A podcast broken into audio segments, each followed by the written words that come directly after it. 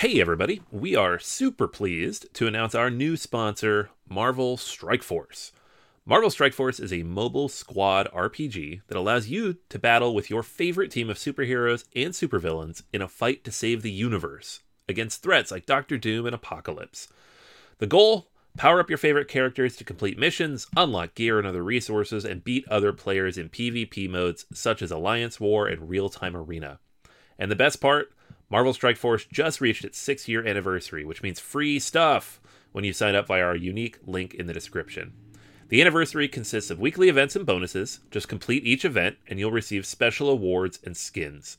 Make sure to log in each day and every week to take advantage of all the new characters that are being released specifically for this event. This will be Marvel Strike Force's most generous event to date, so don't miss out. If we have received a unique promo code for every new user, please follow our link in the description and use the promo code MAXPOOL. M A X P O O L. Again, anybody uses that code, it is unique for all new users. Check it out. Once again, thank you so much to Marvel Strike Force for sponsoring this episode. Everybody in your crew identifies as either Big Mac Burger, McNuggets, or McCrispy Sandwich, but you're the filet fish Sandwich all day. That crispy fish, that savory tartar sauce, that melty cheese, that pillowy bun. Yeah, you get it every time.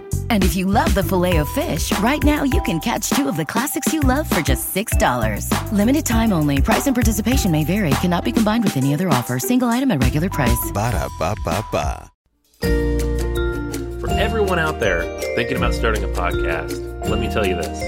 When we switched to remote podcasting six years ago, it was a headache. Multiple pieces of software, inconsistent sound quality, and honestly, nearly impossible to bring in guests, let alone record video. Then we discovered Zencastr. Zencastr gives us studio quality recording, including video up to 4K, and distribution to podcast players that support it. We've consolidated our podcasting efforts, doing everything from recording to publishing in a single platform.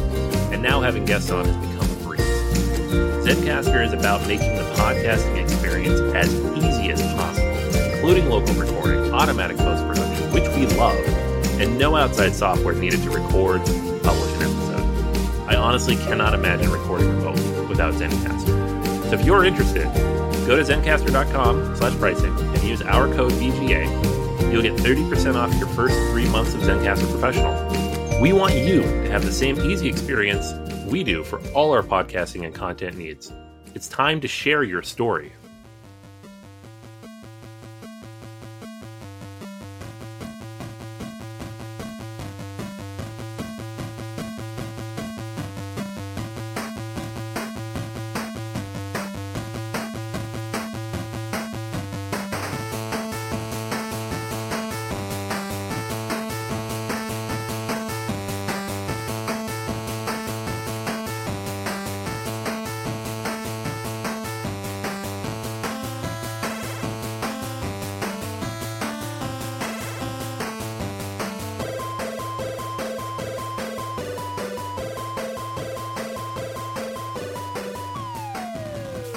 Board Gamers Anonymous, the podcast about board gamers and the insane fun we have at the table together.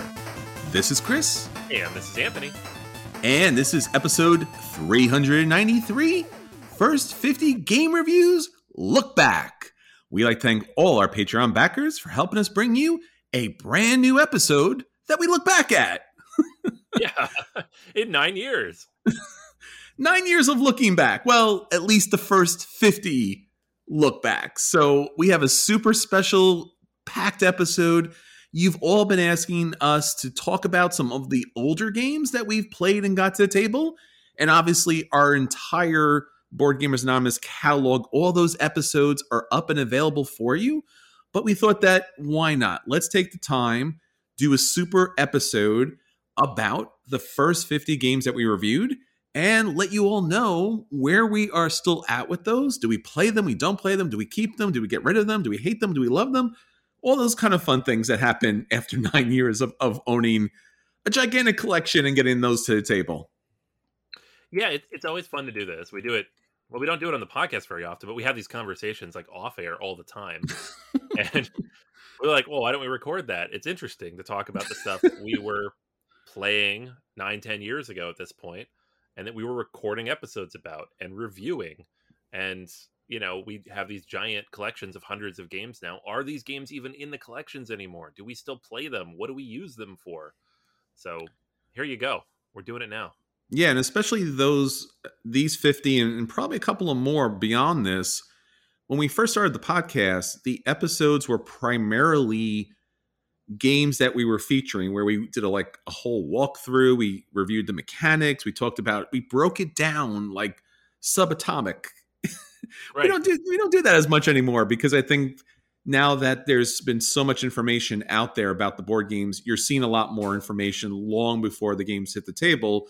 So we don't need the full, super detailed deep dive, although it's there. So you can go back to those older episodes.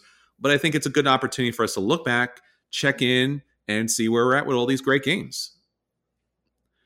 All right, Anthony. So we got 50, or we'll, see whatever we could squeeze into the time, and then whatever's left, we'll come back and we'll take a look at those other games. But I think this is a fun time. And a lot of these games were like the biggest games of that time. So it's going to be fun to see if they're still the biggest games to this day. Right. Yeah. So, uh, spoiler: uh, a handful of them are. Most of them. Are. Dude, spoiler. Yeah. Spoiler. Not so much. Aw. Well, we tried. Yeah. All right, Anthony. So why don't you lead us off on our feature? What we got? Way back when? All right. So we're gonna start with episode one. What? I guess that's the what? first one. We started right. Uh, I think so. Uh, all right. So the main review on that one, a feature review, because again, we used to do this, uh, Mhm. Was Lords of Waterdeep, Scoundrels of Skullport, Ooh. which we had played Lords of Waterdeep several times. The first time Oh, I yeah? played Lords of Waterdeep, we started playing it at some stupid time, like ten thirty at night, and like two of us had never played before, and the game just kept going, and eventually we just had to put it away, and I had work the next morning, and it was it wasn't a great time, is what I'm trying to say sure. but uh, the game grew on me and the expansion was we were very very hyped about this at the time Yes. i remember that like it was a very long review i think we talked for like 45 minutes about this Hmm. expansion not even a full game the expansion we talked about almost an hour for Sure. I mean, again, it's if you've not played the game before, it's Dungeons and Dragons in Waterdeep, so there's a lot of intrigue and hidden lords that are kind of pulling strings, but primarily what it is is a worker placement game. But it's got all the Dungeons and Dragons trapping to it. It was a beautiful production.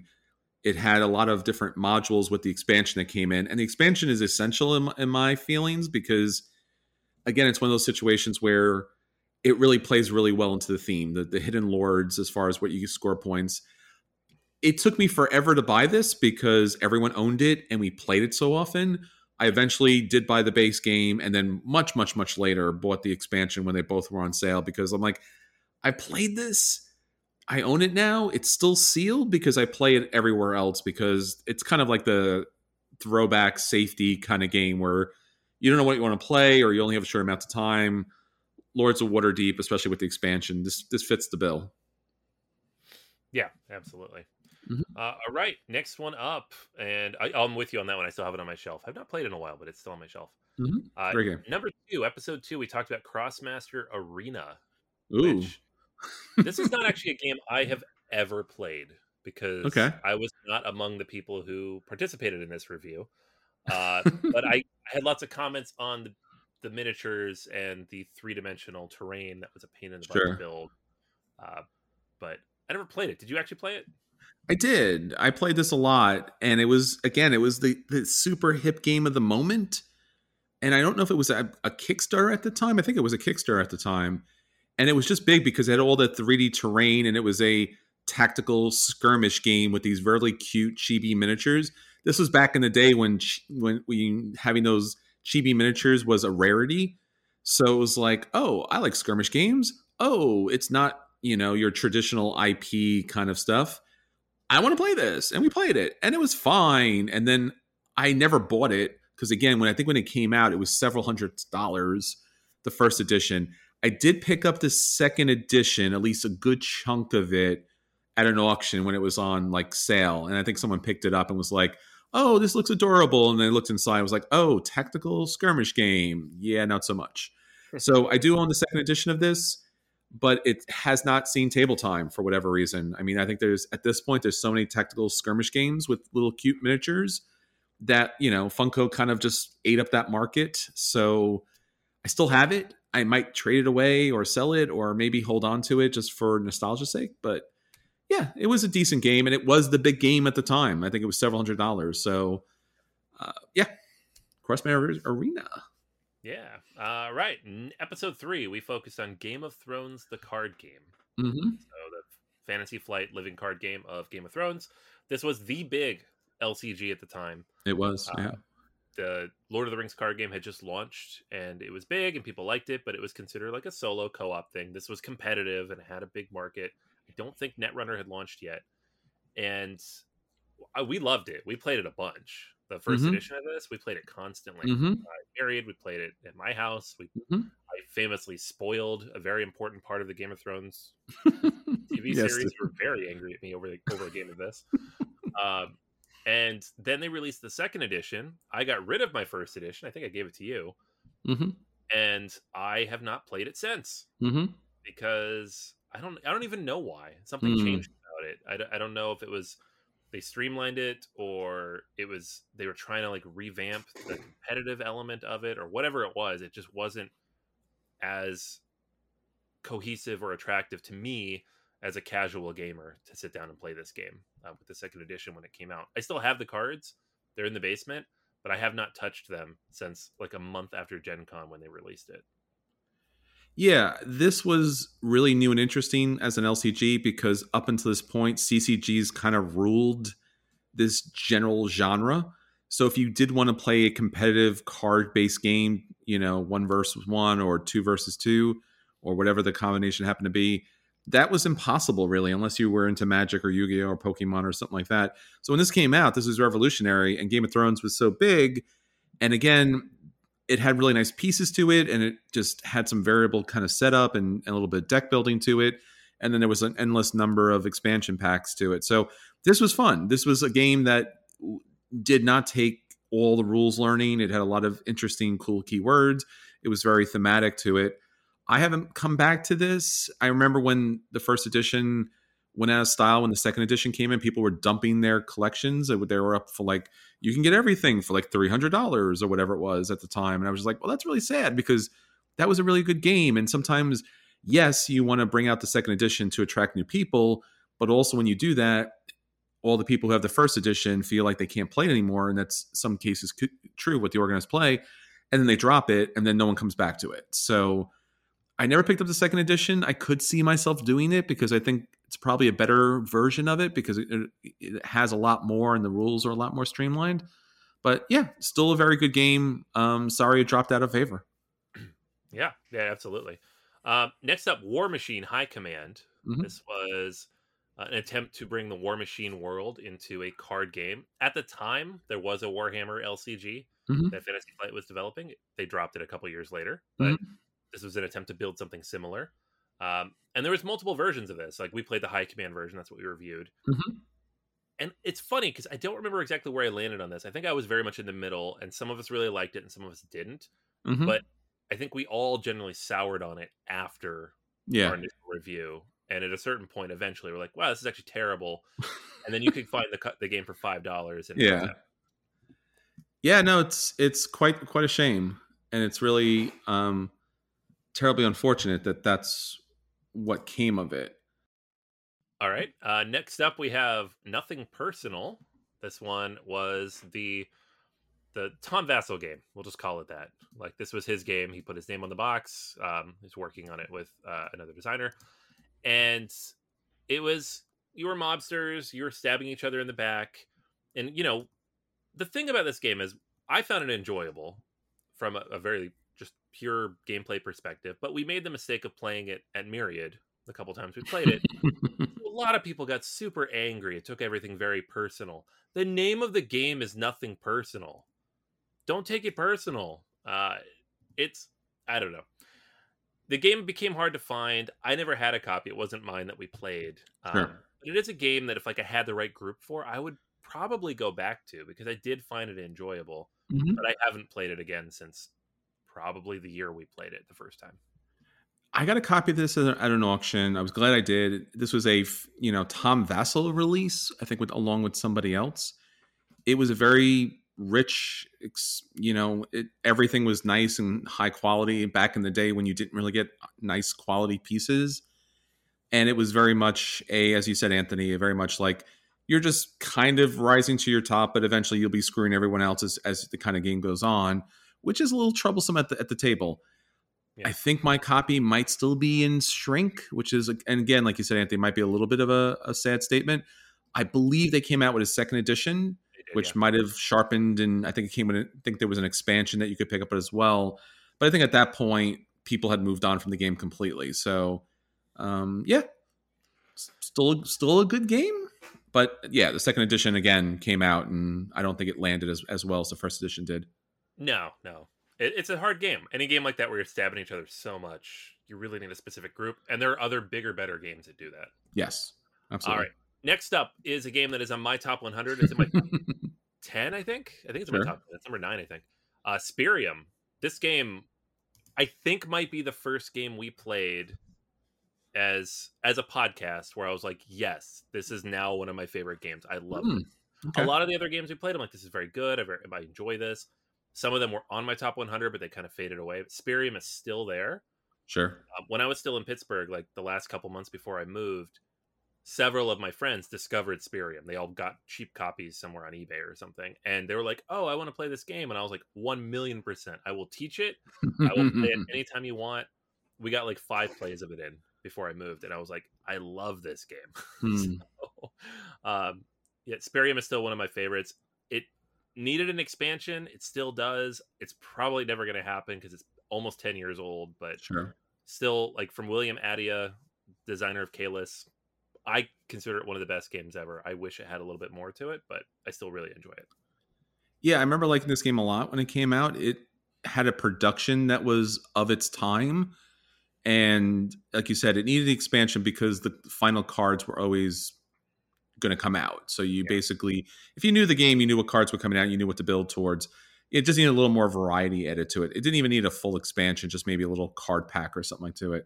Yeah. But still a very good game. And, you know, I, if you can find it, you should get it and you should play it. I still recommend this game. Yeah, it's still relative. I think they overproduced it, and it was Mhm. cheap. Like, it was. Can you imagine a Euro game with two hours of mechanics for thirty-five dollars? Yeah.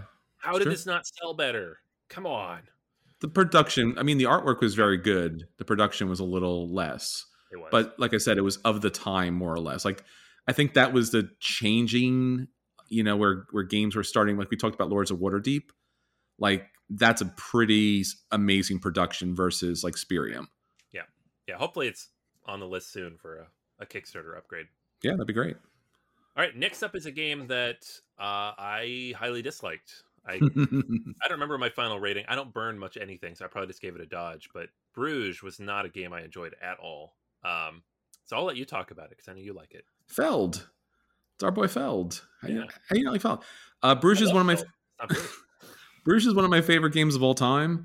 Uh, the expansion makes it so much better because now the other, I think it's the threes and fours actually do something. It's the idea of multi-use cards that you get to put into play. It, I love my copy. Still hold on to my copy, even though there's, I'm, I think I kickstarted the revision of it. I'm not getting rid of Bruges. And if you like the multi-use card kind of mechanic and a Feld kind of flavor to it. That's great. The expansion went out of print pretty quickly, but this is one of my, if not my favorite Felds. yeah, I also backed Hamburg. Um, Mhm. Probably shouldn't have, but I did. So I'll play it. I've never played with the expansion, so I will play it with the new stuff. It's better with the how it does. expansion. Yeah. Maybe I'll change my mind. All right. We'll see. Yeah. Uh, next up, Bioshock Infinite: The Siege of Columbia. Mm. This was this was a weird one because at the time it was very exciting because it was Plaid Hat Games. yes. They got the license for Bioshock Infinite, which had just come out like Mhm. earlier that year or the year before, um, which was a really really big game of the year video game. And this game, you know, coming from Plaid Hat, who had made Summoner Wars, which we loved. We did not like formally cover it on the podcast, but we loved it. Mhm. and Mice and Mystics, which is coming up in, here in a little bit. and I I can't remember where we landed on this. I think we really talked ourselves into liking it a lot. At least I did. Um, but I went back to this game. I think two years later in 2015, like right before I moved to Pittsburgh, and it d- didn't hold up. Mm. Just like the video game doesn't really hold up as much as you think it did. Uh, I don't know if it's a, a theming thing or if it was like a, of the moment or we just had a mania around it. But I've not played this game since. I didn't really enjoy it, and I I sold my copy. Yeah, I think again, just like the game, I'm, it had a lot of promise to it, and I think Plaid Hat did whatever they could to make a game out of the video game. If you ever play the video game, it's a first-person shooter, and it's it's got a really interesting story. I mean, just the story alone, and definitely some of the gameplay, it is certainly worth playing the video game. It was supposed to get a lot more gameplay to it and it was never added for many many reasons. You could take a look at that in a, in a, whole separate thing. The game itself is interesting because the two main characters are on the run. So when you play the game you're assuming that you're going to be playing just like the video game one or both of the two characters right. but you're really not you're playing the two different factions yeah you play the bad guys you play the bad and it's also right. weird remember the zip lines? Yeah, you're zipping all over as bad guys. Yeah. And the zip lines, it was the, the combat was difficult because the only way to travel between the spots were the zip lines and like you could get attacked or something. Like I remember it was it was wonky as far as that was concerned. And I think inevitably it was on sale. Like they were just dumping the copies because it just people had the expectation of playing the main characters in the story and you weren't the main characters were in the game, but they were like just an NPC throughout the game. So uh, nobody, the, the, factions weren't really that built up. I mean, they are there in the game, but eh, yeah, it's two player game. I guess weird, weird. Nice attempt, but weird. So yeah, yeah. it's a weird game. It's definitely a relic of the time. I, yes, I've not seen or heard from this game in nearly a decade. Yep. All right, next up we have a game that definitely survived a decade. Suburbia. Yes. It's another game that's in my top 10 of all time. And I spent what two three hundred dollars on a deluxe edition of it that I have gotten to the table exactly once as a solo game, so definitely worth all those twenty boards I bought. Um, but you got every it, color now. Yeah, no, it's oh, man, why did I do that? Uh, it's it's Bezier Games' best game though. It's Suburbia. It's it's about building up a city. It's one of my favorite themes in gaming is building a city, mm-hmm. and very few board games do it well. Suburbia does it the best, and it has for ten years now. So, uh, it it is an all time favorite. I do wish I had a smaller box of it so I could carry it around with me. Sure. I still own it, and I still try to get it played occasionally. Yeah, economic euro with tile placement. So based on how you drop the tiles, things things benefit off each other. It is. It still remains one of the best games of that ilk that's ever been created in my opinion. I, I have the video game on the app. I play that. I played it recently, surprisingly enough. I was like, oh, this is still good. I didn't back the super deluxe version, which I do regret because I do love the game so much. But I also purchased and had everything else from the previous game and expansions. And I'm like, I don't know why I'm doing this, but I, you know, in another world, I would have, I would have certainly done that, and it would certainly been worth it. But uh, yeah, this is a game that remains relevant, and I think will be a modern day classic 10 years from now for sure. Yep. All right. Next up, uh, a Canterbury, mm. number 10. this was my first Kickstarter. So that's a place in my heart. From our friend Andrew Parks, who is much better known for his work on games like Star Trek Attack Wing, mm-hmm. uh, even his own game, Core Worlds. Mm-hmm. Uh, he worked on Star Trek Frontiers, like the Star Trek stuff. He did a lot of Star Trek stuff. Yep. Um, but Canterbury was one of his own personal productions. He put it up on Kickstarter. It barely funded. I was very mm-hmm. excited about it. We drove all the way to New Jersey. we went to like his mom's bar. Yes. We got the chance to play the game. I still have my original copy with his mm-hmm. signature on it. It's, it's, very beaten up at this point. Mm. And I have not played this game since Myriad Games. Yeah.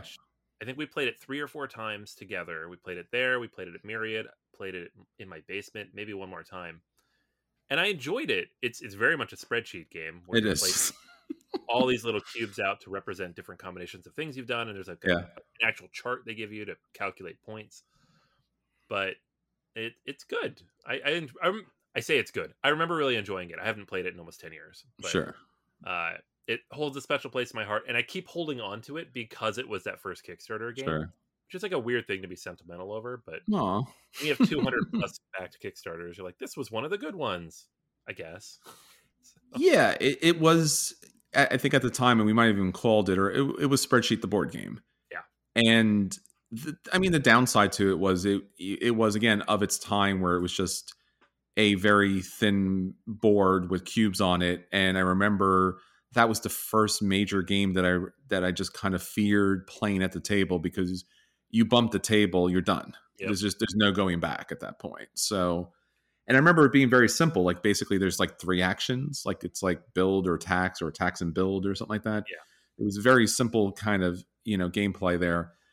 Yeah, this was a it was a, a nice production, but again, this would never fly today. Like No. there would be dual layer boards and also spreadsheet the board game. Like people will take play dry games, but this was pretty dry. But Yeah, I remember pretty- enjoying it at the time. So Yeah, Yeah, no, it wouldn't hold it up at all, but uh, it's a memory.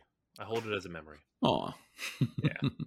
All right, next up, we have two games that we talked about in episode 11 uh, Mhm. Star Trek Attack Wing and Star Wars X Wing Miniatures. hmm These were games that came out within a year of each other originally. hmm And Attack Wing was brand new at the time. So we were reviewing that, but we were reviewing it in comparison to X Wing, which had come out the year before. Sure. Uh, both of these are based on the same flight path system. They just have different IPs attached to them Yep. uh, with some additional mechanics, which I'll let you speak to because I really never played Attack Wing. Mm. I mean, the primary difference between the two games is the Attack Wing has Star Trek, what we call capital ships, the giant ships, whereas X Wing Miniatures game had a lot of the snub fighters, a lot of the small, like, I, for lack of a better term, like a little individual plane, little little tiny single person fighter. So X Wing Miniatures games was a lot of loop de loop, you know, and basically if you picked a if you picked a ship it came with a character it came with pretty much not completely but pretty much the whole setup. Attack wing was better because you put a whole crew in there and the crew could do a whole bunch of different things and you could swap the crew between different races and stuff and that was a lot of fun and at the time there was the organized play event for attack wing which was ds9 based which huge fan that's my star trek and loved it. The organized play event was is an amazing experience winning you know I, I guess limited edition ships and cards and every week you get little bonuses and things like that and there was the big prize at the end that i won but you know they're both very good and they have since got a lot of different upgrades and resets and reboots and a lot of different pieces to it. At some point for me personally the miniatures just it just became too much. I own a good chunk at least that early first second kind of wave and then a, f- a few other stuff for both for X-wing miniatures and for Star Trek Attack Wing, but it has not come back to the table. It's nicely tucked away. It may come back to the table at some point if I have the space just to leave it out, but it's not that kind of game where someone's ever asking to put that on the table because you have to know the game. There's no there's no way of putting that the game and just spending five minutes to like let people know the rules. Like you have to know the cards. It's a lot of a lot of stuff on that. Yeah, for sure. Yeah, I, I own a bunch of X Wing stuff. It's in my Mhm. basement. Um, I always thought that I'd, I'd get it out and play it when my kids got older. My son is now older. He's at the age we could play this, and he's not interested. So I'm like, all right, they'll stay on my shelf. It's a very it's a very good system. Both games are still around. I mean, Star Trek Armada kind of took the place of X-wing, and that became somewhat of the bigger game, but also that struggled itself as well. That was the capital ships, but from the Star Wars universe. Mhm. And again, Attack Wing has had multiple iterations of it, but I, I see more people playing Star Trek Ascendancy than they are Attack Wing. Yeah. All right. Uh, next up, we have the next Stefan Feld game we reviewed, Amerigo.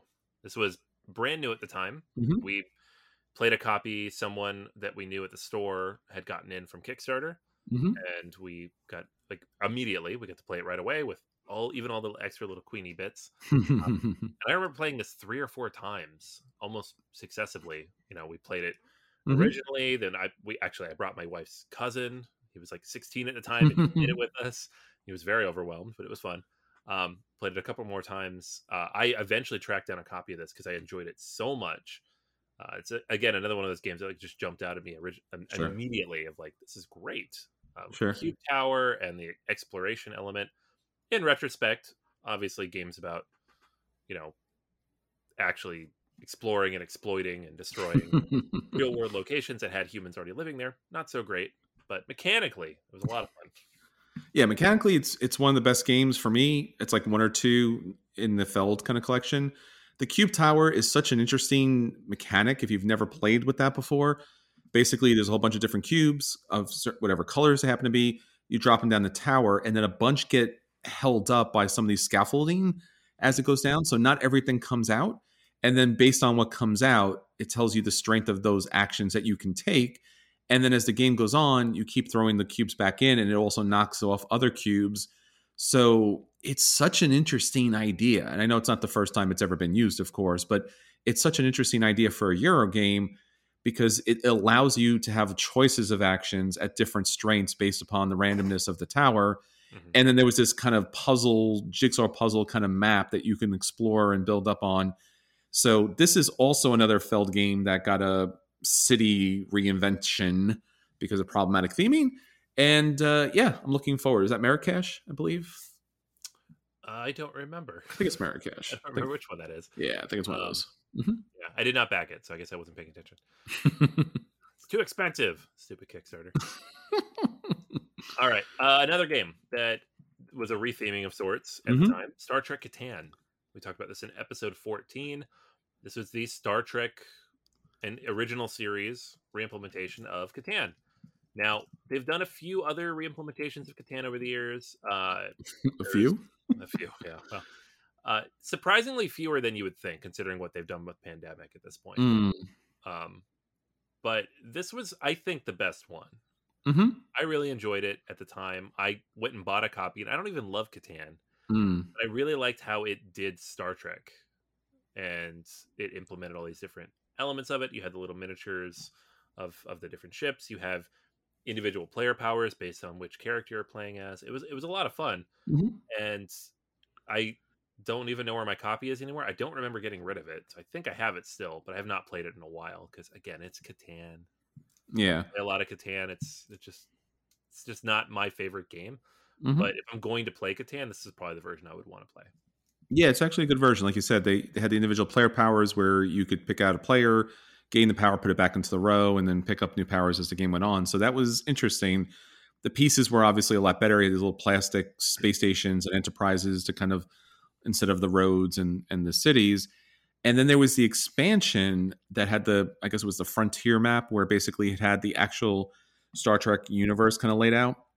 So instead of being stuck to the Catan type of board, you actually were able to build out on this whole map, which really brought it to the next level. I own this, I own the expansion. It got so little game time, I can't even begin to tell you. I don't even know why that is. Like you said, it's a weird, it's the best version of Catan that I've played, but also at the same time, it's Catan and Star Trek. So, like, the Venn diagram of getting people to play those things is, is a little odd to say the least. Yeah, yeah, that, that was the challenge.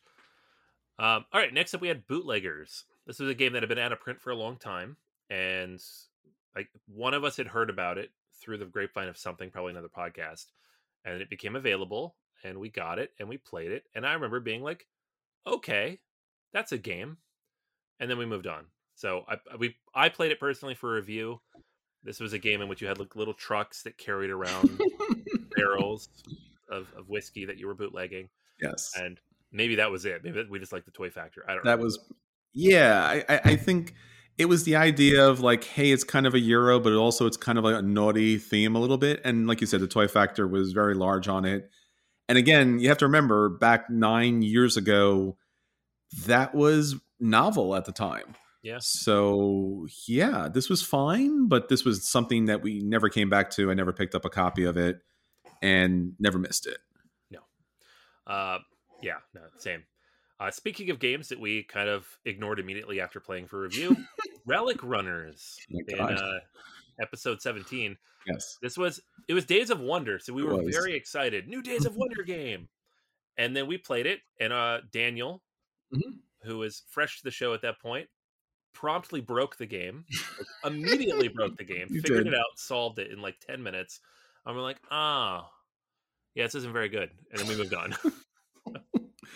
Yeah, it was this weird game where like like it's relic runners. You're trying to pick these relics up, but primarily the game is laying down these like little roads or little trails.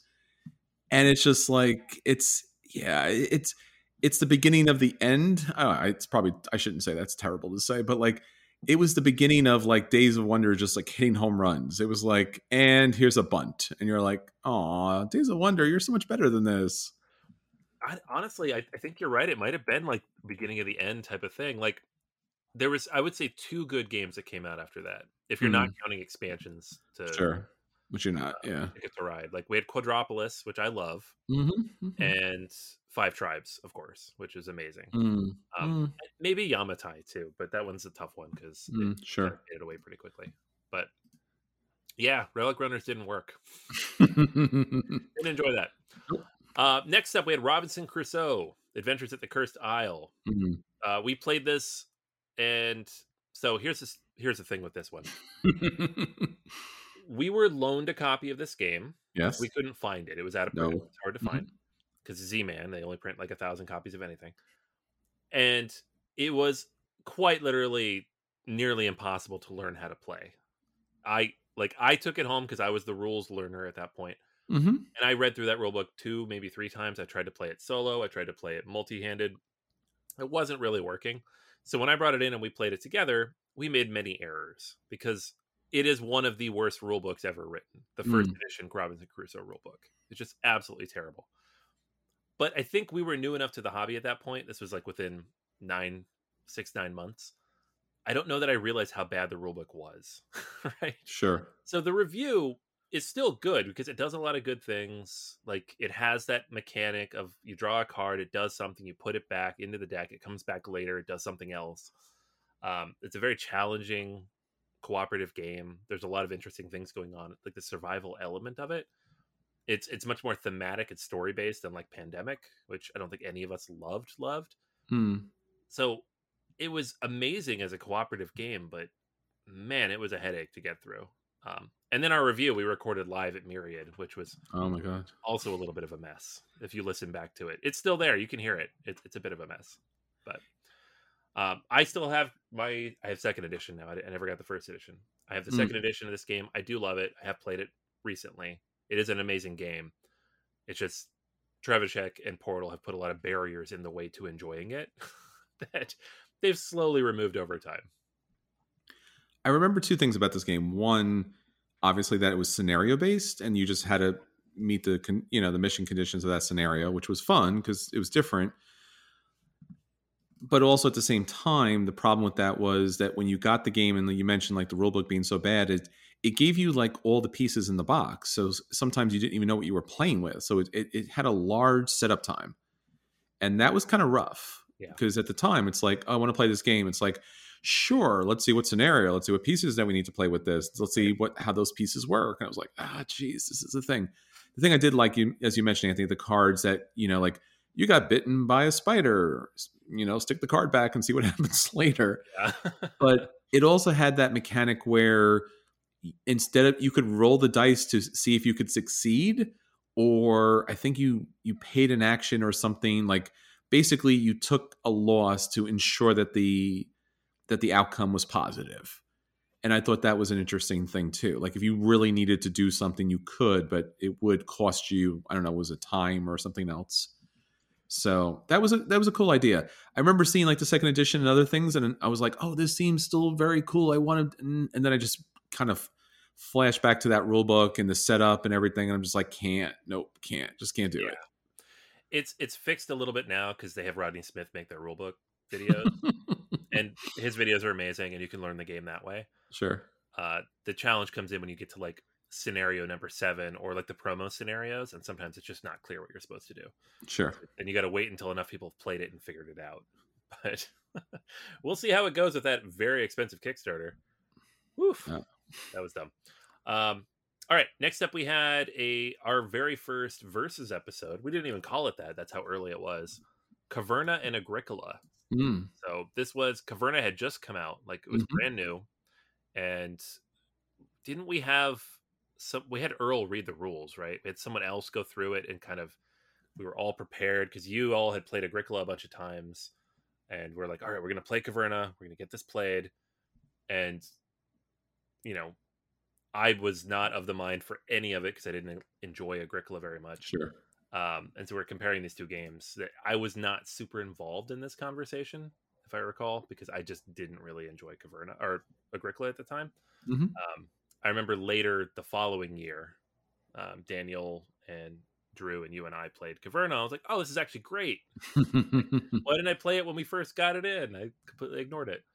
Sure. Uh, I, I- think I did the I think I did the walkthrough review for the episode. and I think that was also at the game store, Mm. which was also really challenging. And Caverna has a lot of rules. And I believe it was my copy because I remember paying, I think it was ninety dollars at the time, which was a, A lot of the time, yeah. crazy amount of money. And it's still kind of a lot of money, but also it's a very good game. And I think, as you mentioned, you mentioned and remember correctly, I think we played it at my place, and you need a lot of space because it's a it's a lot of boards, and all of the different tiles come out. So it's a standard worker placement game, but alike unlike Agricola, which utilizes cards for special effects, this actually has room tiles or field tiles that you can kind of purchase and then place on your player board but everything's in front of you so you really have to take a look at it and again Caverna is a lot more forgiving where Agricola will punish you so Yeah. uh, this is still a favorite game uh, obviously the expansion that came out for this was very good it kind of gave you that individual unique player powers and i think they just announced another expansion with like fiends or something like there's supposed to be like some negative kind of monsters that come into play Yeah. so uh, still a very good game this is another game that i'm predicting just like suburbia that will be around 10 years and still con- considered a classic Absolutely. Yeah, I mean, I think it's the pinnacle of his worker placement games. And I say that with some caveat because I really think Fields of Arle is the best, but Fields of Arle is very limited in who can play it because it's a two or three player game if you have the expansion. Sure. And that expansion sometimes out of print. So yeah, Caverna Mhm. is the way to go. Yep. Uh, Terra Mystica was our episode 22 review. And Mhm. this was this was a game where Dan came over. He's like, "I want to play Terra Mystica." I sat down and I played two players with him, which this game is not great at two. Now, you know, ten years later, I know that, and it clicked for me immediately. I love the puzzle of it. I love the multiple things that I was trying to do. I love the map element of it. Like it's a messy game in some ways, but it's also an elegant game in other ways. And now that I've played it probably 50 times, I can see that it's not very well balanced. It's the cult track is kind of tacked on. It doesn't really need to be there.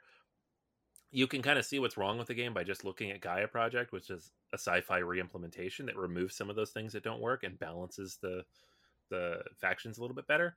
But I still really, really enjoy Terra Mystica. Uh, it's been around forever. People still love it. You can get it online. You can play it on your iPad. You can play it on Board Game Arena. There's Gaia Project if you want a space version that's better balanced. Um, there's multiple expansions for this, and there's Terra Nova that's coming out next month, which is a lighter, more accessible version of this. We have not played, so we can't say if it works, but I am looking forward to that. Uh, yeah, I still have this. I, for whatever reason, I still have this, even though I like Gaia Project better. Uh, it's just, it's that good of a game. I've played it a lot. I think it's fine. And that's pretty much how I feel about it. It certainly should be a game that I should run out and purchase, but for some reason, it just never it just never landed for me. I, I, remember after the fact looking, you know, at Board Game Geek, and there's just so many people invested in it, and like the whole idea of like opening moves, like almost like chess calculations, precision, percentages, and things like that, which I think is amazing, and I really appreciate that of that community. I don't know. It just again, it was just never a game. Uh, maybe it was the Magic Bowls or something like that. It's still a good game. It's just just never really fully landed with me. Yeah. Yeah, I mean, we all have those games. Like for me, it's Bruges and Agricola, where people are like, how can you Mhm. not like those? I don't know, just don't. All right. Uh, next up, we have Battlelore Second Edition. This is the they they brought Battlelore back. We were so excited. They're like, "Oh my gosh, it's in Terrinoth. This is going to be amazing!" And it was. The game was really good. I gave this a buy. It was one of my Sure. favorite games of that year, I think. And then it, it kind of died by like it came out around Christmas, and by the next Christmas, the game was dead already. so, Fantasy Flight doing their thing. I Yeah, that's have the- all. I own all of it. I love this game, but they never released all the content, which is dumb. Yeah, it's incredibly dumb, and the, and they. Um, I mean, this game benefits from having the elves, which I've said probably a billion times at this point, but the elves, the dwarves, all the other good races, because if you don't, then it, it becomes samey, and it's it's it's an awful, terrible, sinful shame that this never really had the full flush release of it. I did pick up most of it. I did miss the initial Asmodee dump sale, which breaks my heart. And I think I purchased a bunch of it on Miniature Market, and then they somehow they lost stock or something. So I never got all of it, at least what was available. have the app and everything else. It's Command and Colors, but with you know fantasy and some extras thrown into it. Uh, still a great game. Will be forgotten, unfortunately, but still one of the best.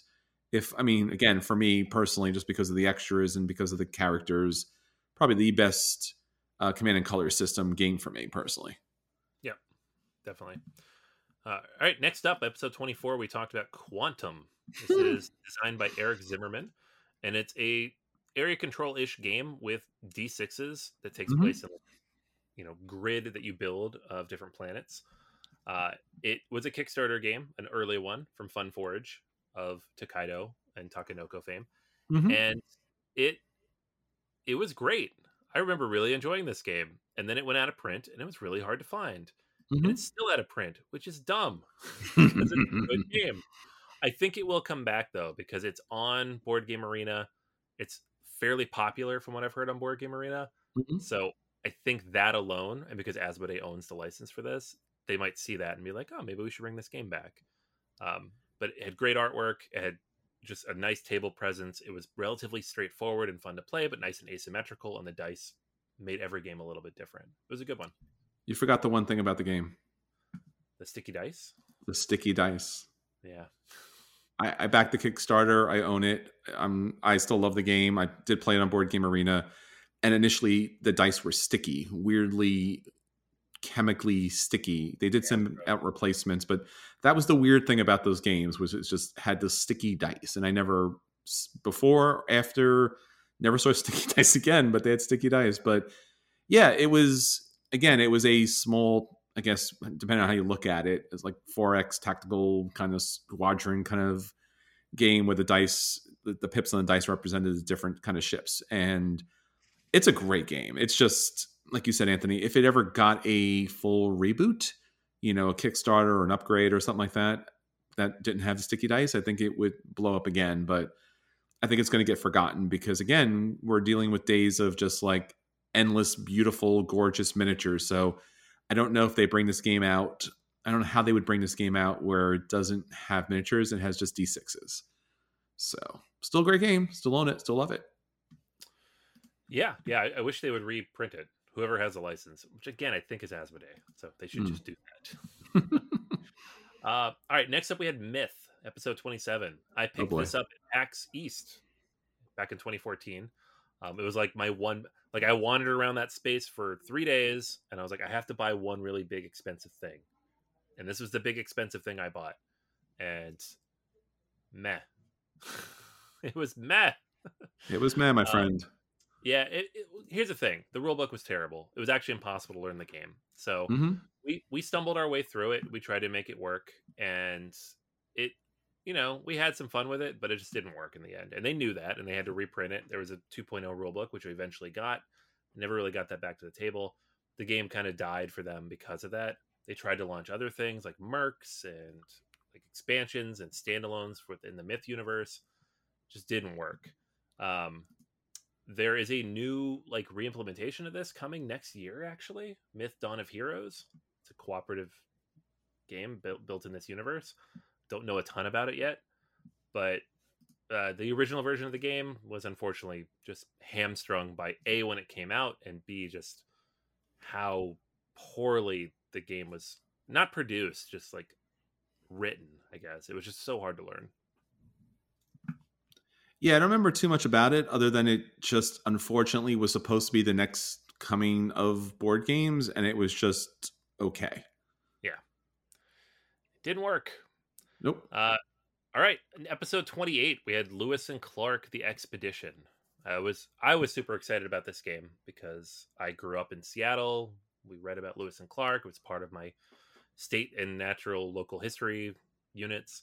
And so I was like, oh, they're making a game out of it. And had artwork, um, Vincent Dutrait. It was like, oh, this is going to be amazing. And you know what? Mechanically speaking, the game is very interesting, right? It's a race down the river. You have different mechanics to go through mountains and river spaces. Um, you have these worker placement elements where you're going out and you're interacting with, you know, the tribes that you run into along the way. You have actual characters and real people that existed along that trail, and it has like, all the historical information in the rule book. And then they went and made these stupid little red meeples. they just didn't need to do it. And you know what? Two years ago, second edition of the game, the meeples are still red. What are you doing? what are you doing? Oh my gosh. I mean, and like historically, the game's not 100% accurate either. Like Lewis and Clark were not these saints that discovered the West, but just little mistakes like that. And, you know, it's a French publisher and they don't know the history as well. So I. Mhm. I've come around on this game. Like, I really like the mechanics originally. I still own my copy. I have all the upgrades for it. I just wish they would actually fix it properly. Yeah, it had that really interesting card mechanic where you had to pay for cards with other cards, which is always a Yeah. cool kind of mechanic. You you basically played two cards at the same time, if I remember correctly. And there was one of those rare Euro games that was a race game. Yeah. So try to think of all the games that are Euro games, but you're racing each other. So it was like you're racing over mountains. Now you're in water. So yeah, it was well done. The art was beautiful. There was that infamous kind of Sacagawea controversy at the time, how some cards were kind of like super overpowered. But yeah, I would really wish they would get their act together because mechanically the game's great. Yeah. Yeah, this is a game I use in my class to show like what not to do. Don't do this red meeple because why? Yes. And then the next game is a game I use in my class for the opposite reason. Sure. Freedom the Underground Railroad from episode 29 because it is a example of a historically accurate game that attempts to show and experience history and rather than, you know, boiling it down to its core components that are borderline racist. So yeah. So about America's troubled, terribly tragic, troubled, problematic. I, I don't even know what the right word is here, but Lewis and Clark, the expedition, it gets it right. And again, this is always a surprising thing about board games. Oftentimes, we're like, oh, it has some theme in it. It feels a little like it. It, it has the characters and representation. When you play this game, and again, I highly recommend that you play this game when you play this game, you really do feel like you had lot you have lives in your hands, and it's again, it's a bunch of cubes and a bunch of symbols on a on a you know board. There's nothing really overly ornate or you know thematic about it, and yet at the same time, you feel the impact of it. This is certainly a game that if you ever want to convince somebody that board gaming is art, board gaming can evoke real emotions, it's this game. Absolutely. Yeah, I mean, I, what I use this game in my class, I literally just put the components in front of them and I say, explore the components and tell me how you think this works. Mhm. And it works. Like the conversation that comes out of that, just looking through the cards, looking through the rule book, and they're like, oh, oh, wow, okay, so it does this and it does this. Like the, the game is really well made. It's difficult and I think- play, but it's really well made. And unlike the red Native American meeples, here they just used just regular wood meeples because that's all you needed to do, bro. Not to tell you, like that's it. Don't need to be color coded in a racist way. Nope. Come on. What are you you doing? need- it's all good. all right. All right, uh, moving on. Episode 31, we talked about Mice and Mystics. This is from Jerry Hawthorne and Plaid Hat Games, and it is a dungeon crawler with little mice going up against rats and spiders and caterpillars and all sorts of cool stuff. Uh, you could download a audio clip that ran through all the narration in the book. It had multiple chapters you went through. It was like a storybook. Uh, and multiple expansions came out over the years. But when this game originally came out, we sat down, we played it. I, th- I think we got through two or three chapters. We played multiple times actually, uh, and it was a lot of fun. It was just like, Mhm. it's fun. Like it's, it's definitely more family oriented, but Mhm. production quality is so high and it's Mm. balanced in such a way that anybody could play it. Yeah, this was a big hit for Plaid Hat Games. This was a nice dungeon crawl, but like you said, it had the family kind of vibe to it. and kind of lived up to anything. I don't, you know this much better than I do. I haven't heard about this game in forever. I haven't seen this game played anywhere or anyone talk about it in forever. And it was the biggest game of the time. Yeah, I don't know what happened to it. Uh, it's, I mean, part of it is Plaid Hat was bought by Asmodee, and that and they also produced a bunch of other like minded games, and yeah. that they, they just flopped immediately. Yeah, it is still in print though. So if Asmodee is still printing copies of the game, I have to imagine it, it sells well because they mm. don't. They, are pretty picky about what they actually bother to print. Plaid didn't get this game back when they when they reestablished. It wasn't one of their. I don't believe so. It's still listed mm. under the Z-Man store. Uh, okay. And then remember they came out with that flight path system for Mice and Mystics yeah. with the birds, and that was like it had like all this additional detail where they where they could kind of like pivot and flip and stuff like that, and it was just like that's amazing. And it's also way too complicated for the people that you brought in initially for the base game. Yeah, yeah, that game was unfortunate. I have that mm-hmm. game. It's in my basement. It's very mm-hmm. good. I've played through it yeah. a couple times. Um, the kids, we haven't gotten to it yet, but I it's it was not the it's like a 3.2 weight game targeting families who had played uh, Mice and Mystics, and I'm like, well, you got to wait till the kids are like 10 or 11 then, so, at least. And by then they're like, eh, let's just do X Wing. like, yeah, pretty much. Um, all right, number 32, episode 32. We talked about Russian railroads. Was mm-hmm. a brand new game at the time, and I loved it right off the bat. This was a pretty pure worker placement game. You had a central board, you placed out your workers, and you were building out your own personal railroads. In retrospect, the game needed something additional, and we've gone over this a hundred times. We talk about German railroad expansion, it really makes the game a hundred times better. But when we did the review, I gave it like a glowing buy. I loved this game. I love the snowballing points. I love every part of that. But I know you were a little cooler on it, right? Well, I mean, ironically or thematically, it runs on Rails. Yeah. So that was always the weird thing about it because there was always a best first move, or again, it's a worker placement game. So this is always the best first spot. So maybe you want to take an engineer, always the best first spot, or the extra workers. So, like, whatever the player order was, it was almost a given which spots you would go to because they have diminishing returns. So, that was the only downside about the game. It's still an amazing game. I still like the game a lot. Still have played the game since then multiple times online and in person. But yeah, German Railroads makes the game just opens the game up and takes away that kind of problematic player order situation. And now, obviously, this American Railroads was a small expansion, but Asian Railroads is huge, and it was a super expensive, also re-envisioned version of it. So it didn't. If you bought that, you you have to buy all of it again, which I just wasn't willing to do. So I never was able to pick up German Railroads because it's been super out of print forever. At some point, I will probably grab a copy of it and then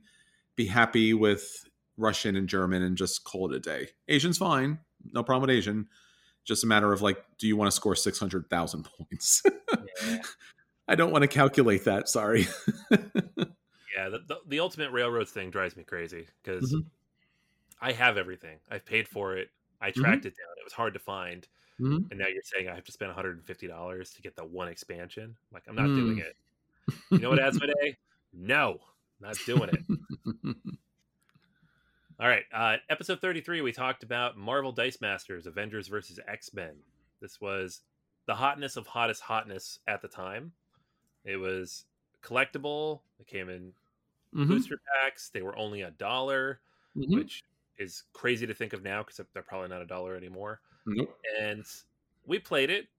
I think I liked it, mm-hmm. but I didn't love it, and I haven't mm. played it since because it was like one of those things. Like I kept trying to track down the stuff, and finally found it. And we finally got it to the table, and we're like, "Oh, this is fine." like, yeah, they. The, I think if you listen back to that episode, infamously, that was the whole situation. That I think their shipments just were not being delivered for whatever logistical reasons were occurring. So like you could get a couple of like booster packs, but you couldn't get the base game. Mm-hmm. And then by the time the base game came around, everyone had already moved on because you couldn't really play the game without the base the base set. And then at that point, they flooded the market, like whatever they thought they were doing with the game. Like that was a supply chain nightmare situation. So then it flooded, and it was like nobody wanted to play it. And I think they they produced, I don't know, at least half a dozen to a dozen different versions of this, which did fairly kind of okay. But this was supposed to be the new CCG. This was supposed to be the organized played event of all time and it probably could have been if they just released it properly and especially with the other different versions of this and it just it was a thing for like a minute like and i mean like le- legitimately like a minute and then it wasn't and you know you could pick them up like anywhere now r- relatively cheap yeah yeah and they still come out it's Mm-hmm. it's like HeroClix. They still produce it. It's just sure you know it's a small community at this point. mm-hmm. All right. Uh, next up, we had episode 35, one of my favorite episodes that you Mhm. should go back and listen to Kemet versus Cyclades. yeah This one was a blast because some of us hated Cyclades and some of us loved Cyclades. I, I don't know. It, it turned into a nice, solid, legit argument that had to Mhm. be edited down for content to make sure There's- it there was blood everywhere man blood and sand everywhere I just remember sitting down because this is back when I used to edit the podcast, and I was like listening to it. I'm like, wow, we got really mad. Some of us really hate Cyclades. It both of the games are very good. Kemet and Cyclades, even though they're the same ilk and same background company, all that kind of fun stuff, they're fairly different in the gameplay. So, you know, again, since you've heard this all before, Kemet was just like action selection and you do things and you're on a small map and you mess each other up and and then on the opposite side, Cyclades was very much a auction mechanic. And at the time, Cyclades, I think, was kind of the bigger game and it came out first so it had been around for quite some time. I remember purchasing the app that did not have an ai so i was like cool i paid like three dollars for this and i can't play this with anybody. But i mean it was a beautiful game and beautiful production and everything's great about the game. Uh, the the expansions obviously opened it up tremendously. So yes yes yes. Both great games. Uh kemet has had its super duper reprint. We we reviewed that recently. Unfortunately, I guess Cyclades has not. I mean, it got its Titans expansion, and it got a, a different version of it that's out there. So I guess legitimately it's still around, but obviously Kemet got all the money thrown at it recently. So yeah, both great games. Yeah. All right, next up, we had Imperial Settlers 2014. Uh, Mhm. this was the the big, big release that year from Portal Games and Trzewiczek, and I fell in love with it immediately. Um, but I think part of the reason I fell in love with it immediately is that I played a lot of it by myself. Had a really nice solo mode to it, and they really expanded on that, added more content over time. Like I have the big box now that they released. They Mhm. call it a storage box, which is a dumb name, but I have that. it's full. I have everything they ever released for that game. Um, but I know when we played this for review, it took like four and a half hours Mm. and did not go over as well with everybody for that like for that reason. It's a drafting game and it's a tableau builder, and there is some take that elements to it, and so it Mhm. can take a very long time with three or four people. Yeah, there's a lot of take that, at least in that initial game. Because again, I think the other thing too is each race plays somewhat differently. So I think that's part of getting used to how those races play. I, I think it's fine. I, I never, it never fully won me over, but I liked it a lot. I did pick up the base game at some point. Uh, never went far enough to pick up all the expansions, and now I, I guess with Empires of the North, Yeah. is kind of like the new version of it. Yeah. which is supposedly better, but I have not played that. It is better. Yeah, it's shorter. It's more streamlined. It doesn't take four hours with four people. So, um, but I still have a soft spot for Imperial Settlers. It's and if you get all the stuff for it, it's super imbalanced. It's it just doesn't like with multiple people. If you're like, I'm gonna play the Atlanteans, I'm like, okay, well, then you're just gonna win. Let's have fun with that. um, but it's still fun solo, so I still have it and I still play it. Excellent. Uh, episode 38, we talked about Among the Stars, which at Mhm. the time everybody was touting as the Seven Wonders replacement. Mm. And then I think we played it once and we're like, no, it's not. And we played it again. we're like, it's definitely not. Sure. so this was this came from Stronghold, uh, Mhm. and I my copy of it did not come with the little green cubes you needed to actually play the game because Stronghold. So it got overcharged. Didn't have all the components. That was fun, and it just it I don't know. It just doesn't hold up. And like there was the farming version that I also picked up at some point. Oh my God. Didn't really enjoy. Yeah. There's been expansions for both of those. Didn't really enjoy them. It's like a game that I really want to like, and I keep Mm-hmm. coming back to. And each time I play it, I'm like, still don't like it. Why do I keep trying to play this game? Yeah, again, it also had. I mean, obviously, you- you're talking about Tableau, but it, it had its own kind of like build, like you said, as I mentioned, like that was the space station kind of situation. I think what really let it down was the cards. Like in, when you play Seven Wonders, let me say it this way: when you play Seven Wonders, you have the first, second, and third age, and they gear themselves up, which makes sense because right as humanity grew, it, it learned new things. This one was like, cool here's some really interesting odd kind of neon artwork. So it doesn't really doesn't really um, have any ground to it. And yet at the same time you're getting the third age cards at, at the same time you're getting the first age cards. So that was always one of those weird things where it just it just didn't work. And that's kind of sad because it's been around for a while like and it just kind of disappeared. Yeah. and seven wonders has had seven seven new versions of it since Right? yeah. Yeah. Yeah. It was not a Seven Wonders killer. it was not nope. Did not work. uh, episode 39, we did a comparison of Tokaido and Takenoko. Hmm. Takenoko was relatively new at the time. Um, the I don't know. I don't remember where we landed on which one was better. I Mm. personally have not played Takenoko that much. Oh, okay. I played both for the episode. Tokaido's fun. It's light. It's breezy. It's quick. It's accessible. Takenoko is cute. It's fairly simple. It's easy to teach. I think neither of these is really game. It's a game that's really made it into my rotation though. Mm. I own both of these games. I like both these games. Tokaido, I like a lot more. Just it's a lot more streamlined. It's a lot easier to play with new players. It's you're just following down the road and making choices. And when they had its massive Kickstarter for their super expensive edition, I did pick that up. Unfortunately, the box is an odd square. This is one of the first kind of like super crazy overproduction kind of games. And it, I can't remember the price. I don't even want to say what the price is. At least what I'm thinking, it was it was overpriced. And the box and everything inside is all white, but it's all painted. It's beautiful. It's gorgeous. I love it. I'm glad to still own it. I've played the app a lot. I haven't gotten the game to the table in quite some time, but this is certainly something I would bring out in a rotation if you know we didn't have a lot of time or if there was new players at the table because I think it's just a lot of fun. The other side, Takenoko, is fine. I remember buying this game online, and I think it's the I want to say it's one of the only games that was just just the box came damaged and they wouldn't return it. I was just like, okay. And again, it looks a lot cute, but it, it's it's a challenging game because you have to grow the bamboo and the and the panda has to eat the bamboo and there's a lot of dice rolling. So there's a lot of extra pieces to it that I think it was a little harder for a generic audience. Plus, there's a way to kind of break the game as far as pulling the cards are concerned. The expansion makes things better. And I think this was also the game that got the first Uber edition. I think Takenoko got the giant wooden box. It was like $300 with the giant pieces in it. I never picked that up.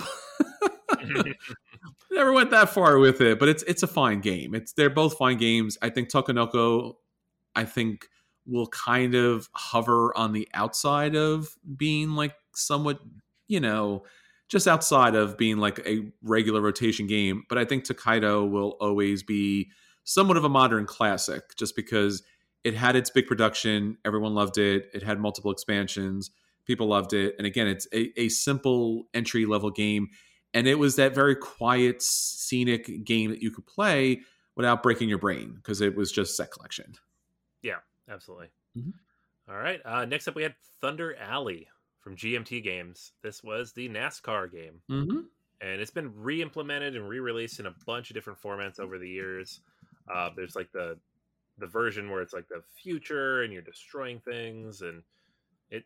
But the Jeff Horger and Carla Horger game from GMT Games, Thunder Alley, it was probably one of the best racing games I ever played, and I liked it a lot, and I was keen on keeping it. And then I realized I don't actually love racing games. and I don't play them that much. And at some point, Flamme Rouge came around. I'm like, well, I like that one. I only really so uh, it was good. I gave it a really strong review. I remember because it was like a really good implementation of that because the mechanics were not so random. It wasn't Mhm. validity, but it uh it faded for me pretty quickly. Yeah, I don't remember too much about the game. I remember I thought it was a good game. I thought GMT did a good job of it. I never was going to be into NASCAR. And that game kind of convinced me like, "Oh no, this is pretty cool. Like that's great." But I never had any interest to come back around to this. Sure. Uh, Dead of Winter, a Crossroads game, episode 42. this was the hottest of hottest games ever at that point. like the Yes. whole world revolved around Dead of Winter in 20 what is that? 14, 2014. Mhm. Um I you you all finally dragged me to play it cuz I know Daniel was super hot on this. Mhm. You had played it and you're like this is good and I played it. I'm like I just I don't like zombies. I don't really like games, but I really got into this. I really enjoyed it. Um, and yet it's like Cthulhu for me, where no matter how much I enjoyed it and could say this was an amazing game, and I will give it a high rating, I still don't really want to go back to it, and I don't own a copy of it. So Sure. I haven't played it in a while, except if I'm at a game group and it comes out and people are like, this is what we're playing, I will play it, but I don't own it. Yeah, I played this multiple times and never played the expansion. I know it was on our top listener list a bunch of years, in fact. Yeah, and i really enjoyed the idea that like even though it seemed like a th- zombie game is mostly a survival game the challenge is is that you have to have players that are savvy enough to kind of manage that whole trader element to it because everyone has a win condition that's slightly different and then the trader is is, is like next level kind of stuff right. so thematically and story wise, I mean, I think this is another Plaid Hat game. I think they did a, an amazing job with this game. But again, I think you needed a game group who could just handle that kind of complexity.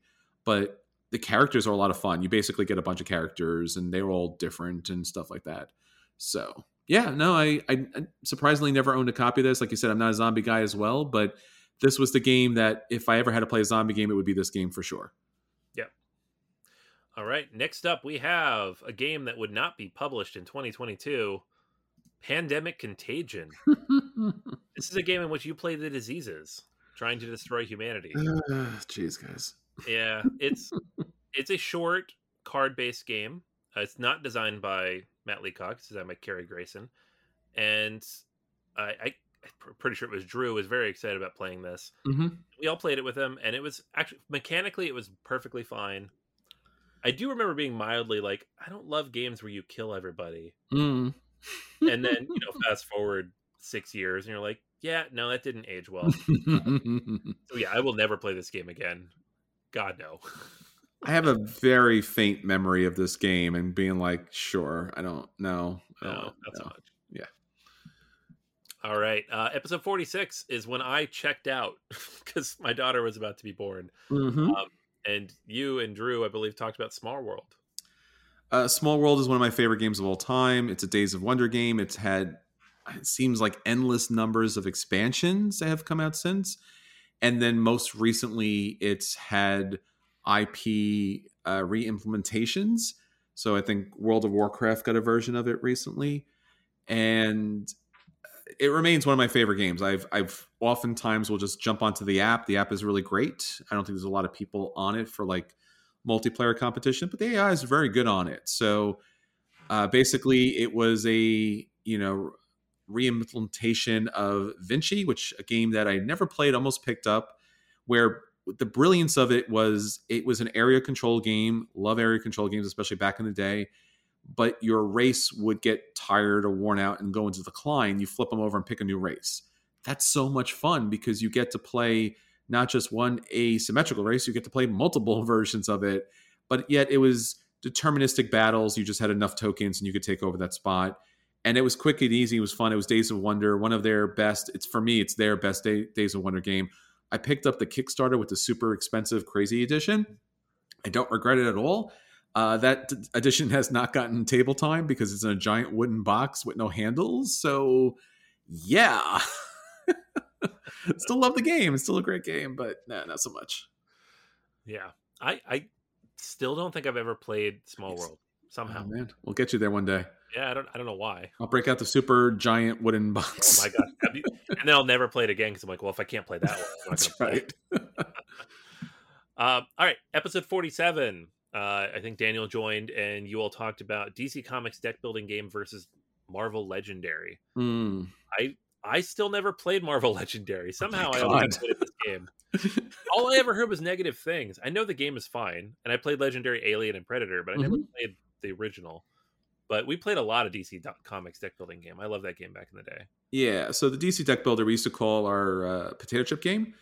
It was very simple. It was basically an ascension kind of deck building game. So you had a market, uh, basically, and in this game you basically only had, I believe, it was one or two kind of currencies. So like money to purchase thing or knocking people out, or and what was weird about the DC one was like you added the cards to your deck. So here you're a Batman, but now Joker is on your team for some strange reason. But it did thematically somewhat kind of play through because like if you got batman's equipment it gave batman plus powers the marvel legendary was legendary at our game store because so many people purchased it and then sleeved it and it was just insane number of cards to sleeve the challenge of that game was that depending on the hero selection the villain selection and the other variable kind of setups you either stomp that game within you know whatever short amount of time or you got stomped and there was nothing you could do because again combinations so it's fine. You're basically building up like a little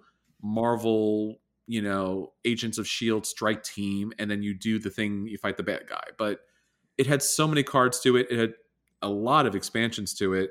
It's good. It's not that it's bad. It's just again it's just variable like when you're walking in somehow the game's already against you or you're going to win the game and that's kind of weird but yes and it also had one of those mechanics where it's a co-op game but you can win more so like Yeah, you could be the winner winner which was always like a weird kind of game condition I, I hate that.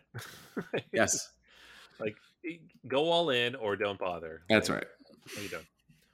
All right, and then the last episode that we will cover here, um, and this is where you took over editing duties on top of everything else. yes i'm so sorry everybody i was learning i was young This was uh, you and Drew went through a bunch of games, but the feature game on that episode, episode forty-eight, was La Isla. This was another Stefan Feld game. It was a small, I wouldn't say small, but it was a smaller box game. And it was about taking pictures of wildlife.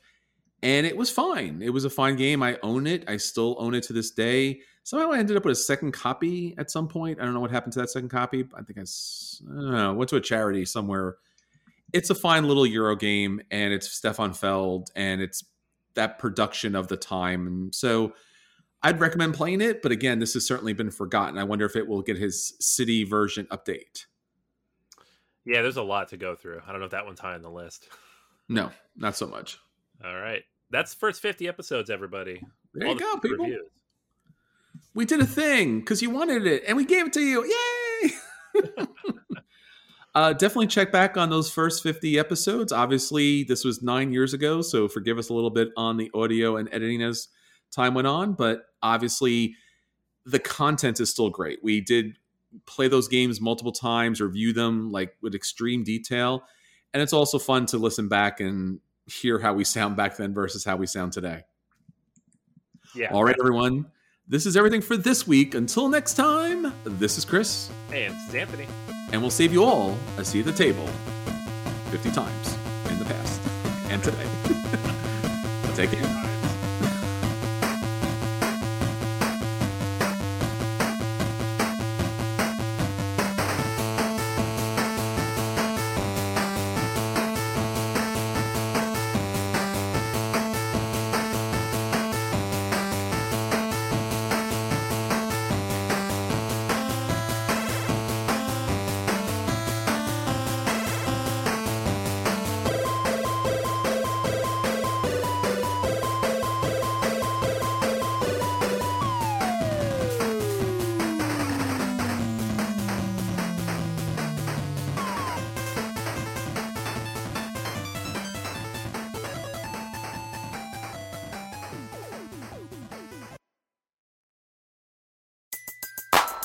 Everybody in your crew identifies as either Big Mac Burger, McNuggets, or McCrispy Sandwich.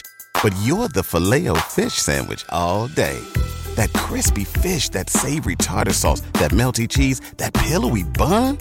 Yeah, you get it every time. And if you love the filet of fish, right now you can catch two of the classics you love for just $6. Limited time only. Price and participation may vary. Cannot be combined with any other offer. Single item at regular price. Ba da ba ba ba.